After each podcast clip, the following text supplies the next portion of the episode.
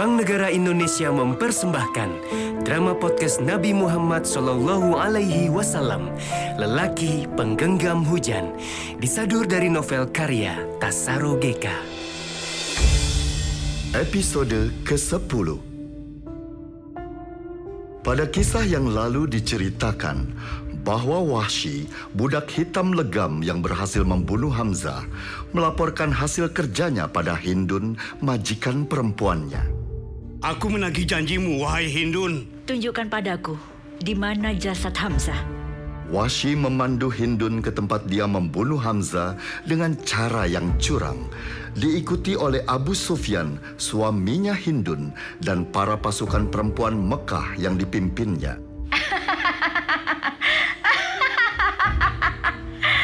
Hamzah, singa padang pasir. Kau telah membunuh ayahku. Sekarang rasakanlah pembalasanku. Akan kurobek-robek wajahmu. Kusayat-sayat hidung dan bibirmu. Rasakan ini.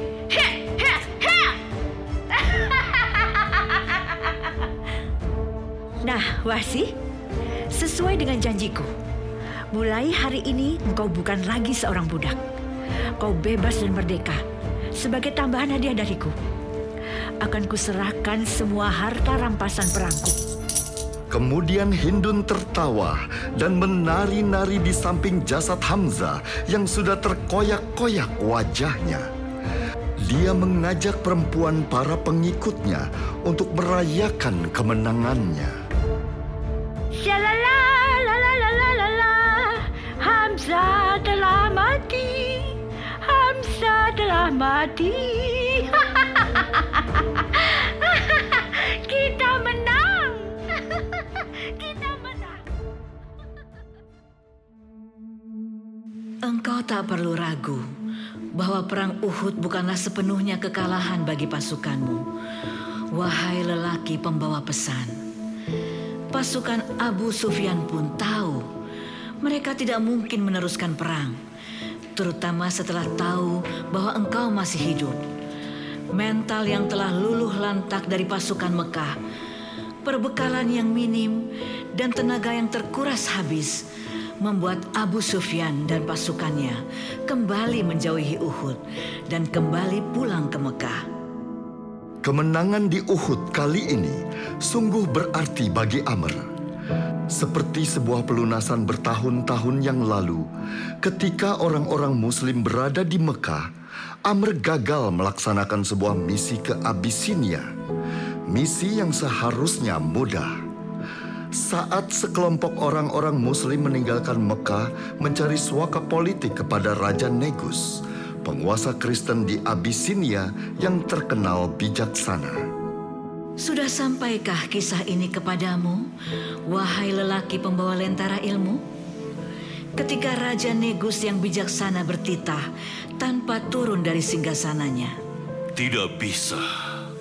Demi Tuhan, mereka tidak boleh dihianati.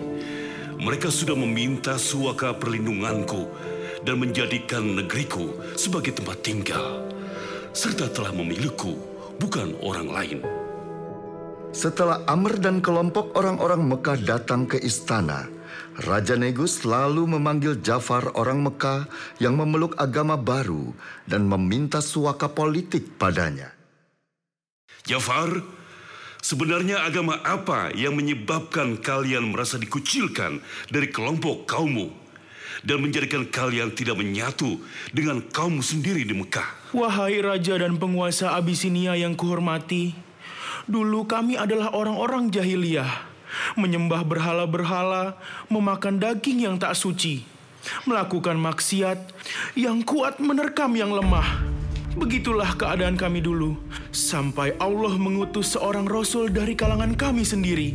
Seseorang yang garis keturunannya kami ketahui, kejujurannya kami yakini, integritasnya tidak kami ragukan, dan penghargaannya kepada kebenaran yang telah kami saksikan sejak lama.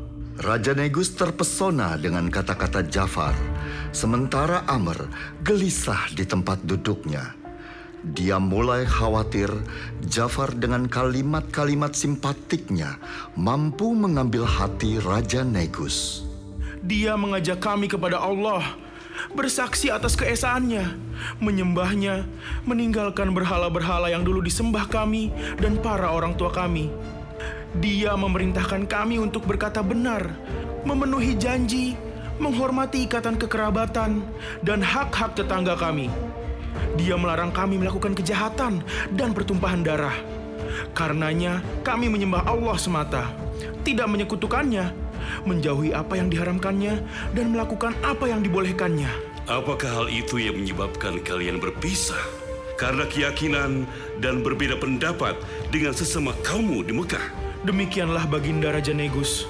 Karena alasan ini, kaum kami menentang dan menyiksa kami agar keluar dari ajaran yang kami peluk dan kembali menyuruh kami untuk menyembah berhala-berhala. Apakah ada wahyu ilahi yang dibawa nabi kalian? Jafar mengangguk. Kemudian diam sebentar, memilih surat hafalan yang pernah engkau ajarkan kepadanya. Wahai lelaki sang penerima pesan. Dan ceritakanlah kisah Maryam di dalam Al-Quran, yaitu ketika ia menjauhkan diri dari keluarganya ke suatu tempat di sebelah timur. Maka ia mengadakan tabir yang melindunginya dari mereka. Lalu kami mengutus roh kami kepadanya, maka ia menjelma di hadapannya dalam bentuk manusia yang sempurna. Maryam berkata, Sesungguhnya kami berlindung daripadamu kepada Tuhan yang Maha Pemurah, jika kamu seorang yang bertakwa. Jibril berkata, Sesungguhnya aku ini utusan Tuhanmu untuk memberimu seorang anak laki-laki yang suci. Maryam berkata, Bagaimana akan ada bagiku seorang anak laki-laki, sedangkan tidak pernah seorang manusia pun menyentuhku, dan aku bukan seorang pezina. Jibril berkata, Demikianlah Tuhanmu berfirman, Hal itu mudah bagiku, dan agar kami dapat menjadikannya suatu tanda bagi manusia dan sebagai rahmat dari kami. Dan hal itu adalah suatu perkara yang sudah diputuskan. Raja Negus terkesima, seolah-olah dia baru saja melihat suatu fenomena yang tidak pernah ia saksikan seumur hidup. Air matanya tak berhenti menetes, membuat janggut panjangnya lembab dan basah. Apa yang dikatakan betul-betul berasal dari sumber yang sama seperti yang dibawa Yesus. Dan engkau wahai orang-orang Mekah yang dipimpin oleh Amr, kalian boleh pergi karena demi Tuhan, aku tidak akan menyerahkan mereka kepada kalian. Mereka tidak boleh dikhianati. Merah padam wajah Amer dengan kata-kata Raja Negus. Hari itu akan dia ingat selamanya. Reputasinya sebagai pembicara ulung tercampakkan oleh kata-kata Jafar yang di telinganya dia anggap biasa-biasa saja.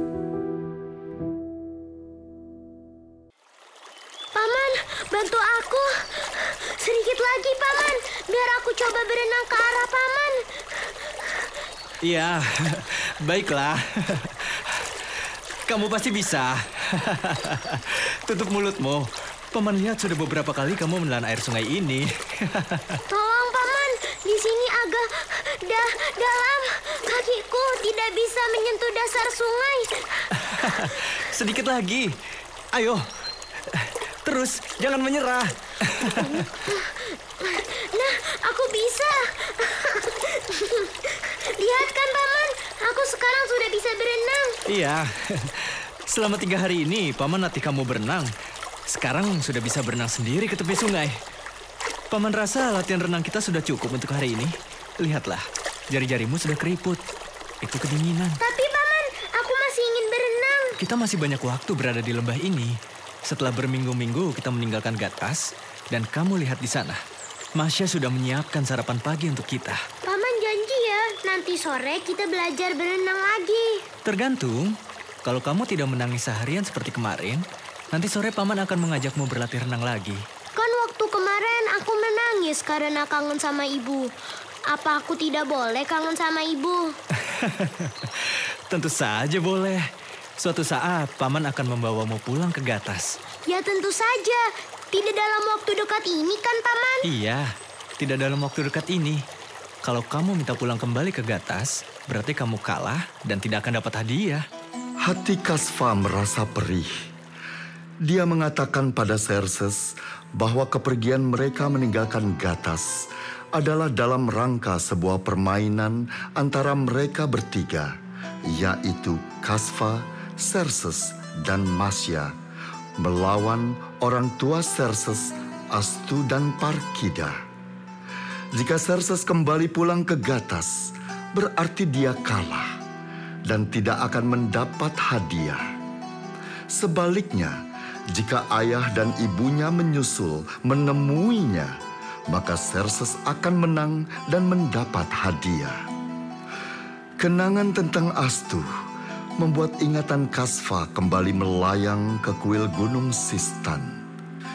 Seperti ketika suatu hari di dapur kuil Gunung Sistan, Astu memaksa Kasfa yang sedang sakit untuk diam di kursi, sementara dia menyiapkan makan malam untuknya. Sepertinya kau telah memaksakan diri, Kasfa. Kurang istirahat dan jarang memakan hidangan yang membangun kesehatan. Memangnya sup kambing bisa menguatkan? Nanti kau rasakan sendiri. Tunggu sebentar sampai aku hangatkan dulu susu untukmu. Setelah itu kau boleh menyantap makanannya. Tidak mudah bagi Kasfa untuk benar-benar menikmati masakan Astu. Namun kesungguhan gadis remaja itu memberi alasan yang kuat bagi Kasfa untuk tidak mengecewakannya. Hmm, enak? Iya, hmm, tentu. Aku mulai hafal dengan senyumanmu itu, Astu. Aku bisa merasakan setiap bentuk senyummu itu, mewakili hatimu, harapanmu, protesmu, bahkan kadang kebencianmu. Untuk apa kau ke Gatas, Astu? Kalau kau pikir kau bisa mengikatku di kuil Sistan ini, kau salah besar, Kasfa. Kau pikir siapa dirimu? Apa? Kau pikir siapa diriku? Ya, kau pikir siapa dirimu? Biar ku katakan sesuatu kepadamu, Astu. Angin sore berhembus romantis. Ilalang di sekeliling mereka meliuk-liuk seperti rambut Astu yang terkadang menutupi sebagian wajahnya yang ayu dan anggun. Gunung-gunung Persia seperti dipeluk salju. Pada kerucut-kerucutnya memutih berkilauan. Kau seharusnya bisa mencintai dirimu sendiri. Sementara kau tidak bisa mencintai apa pun. Siapa pun, termasuk dirimu sendiri. Anggap saja perkataanmu itu benar, Kasfa. Aku sudah bilang, aku bukan manusia baik. Mungkin setengah malaikat, setengah setan. Tetapi sisi setanku lebih dominan. Aku tidak bisa bersikap sepertimu, Astu. Tidak mampu memperlakukanmu seperti kau memperlakukan sikapmu padaku. Jadi itu salahku. Kau selalu menang, Astu. Pada akhirnya, kau selalu menang. Kau membuatku ingin tertawa. Silakan, silakan saja tertawa. Sebenarnya apa yang kau inginkan dariku, Kasfa? Kau pikir siapa dirimu? Tidak perlu kujawab, bukan pertanyaanmu itu? Pertanyaanmu itu sudah keluar beberapa kali dari mulutmu. Hei, mau ke mana kau, Kasfa? Kenapa kau mau meninggalkanku begitu saja? Tunggu sebentar. Hari mulai agak gelap. Aku harus kembali ke kuil Sistan. Itu bukan alasan, Kasfa. Kita sering berbincang-bincang di sini, terkadang sampai malam hari. Sekarang biarkan aku mengatakan sesuatu kepadamu. Kau selalu mengatakan bahwa aku selalu berubah-ubah, tidak konsisten. Kau benar. Jadi, apa yang kau harapkan dariku? Kata-kata berbunga-bunga? Ucapan selamat tinggal yang sendu? Aku tidak bisa menjamin apa pun, menjanjikan apa pun. Bebaskan pikiranmu, Astu. Bebaskan dirimu. Aku tidak mengharapkan apa pun darimu. Aku tidak menuntut apa pun darimu. Begini saja. Kalau sewaktu-waktu kau membutuhkanku, kau tahu ke mana mencariku. Aku tidak akan pernah mampu menolakmu, Astu.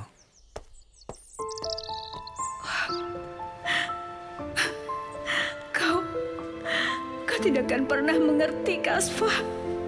Kau tidak akan mengerti. Kenapa aku harus ke Gatas, meninggalkanmu, dan meninggalkan kuil Gunung Sistan ini?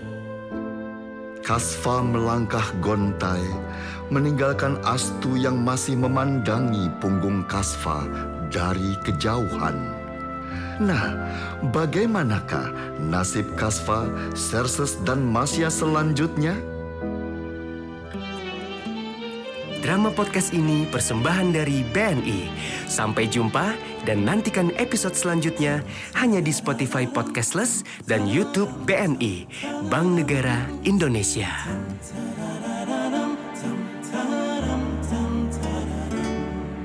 Gelisahmu hanyutkan mentari hatiku saat aku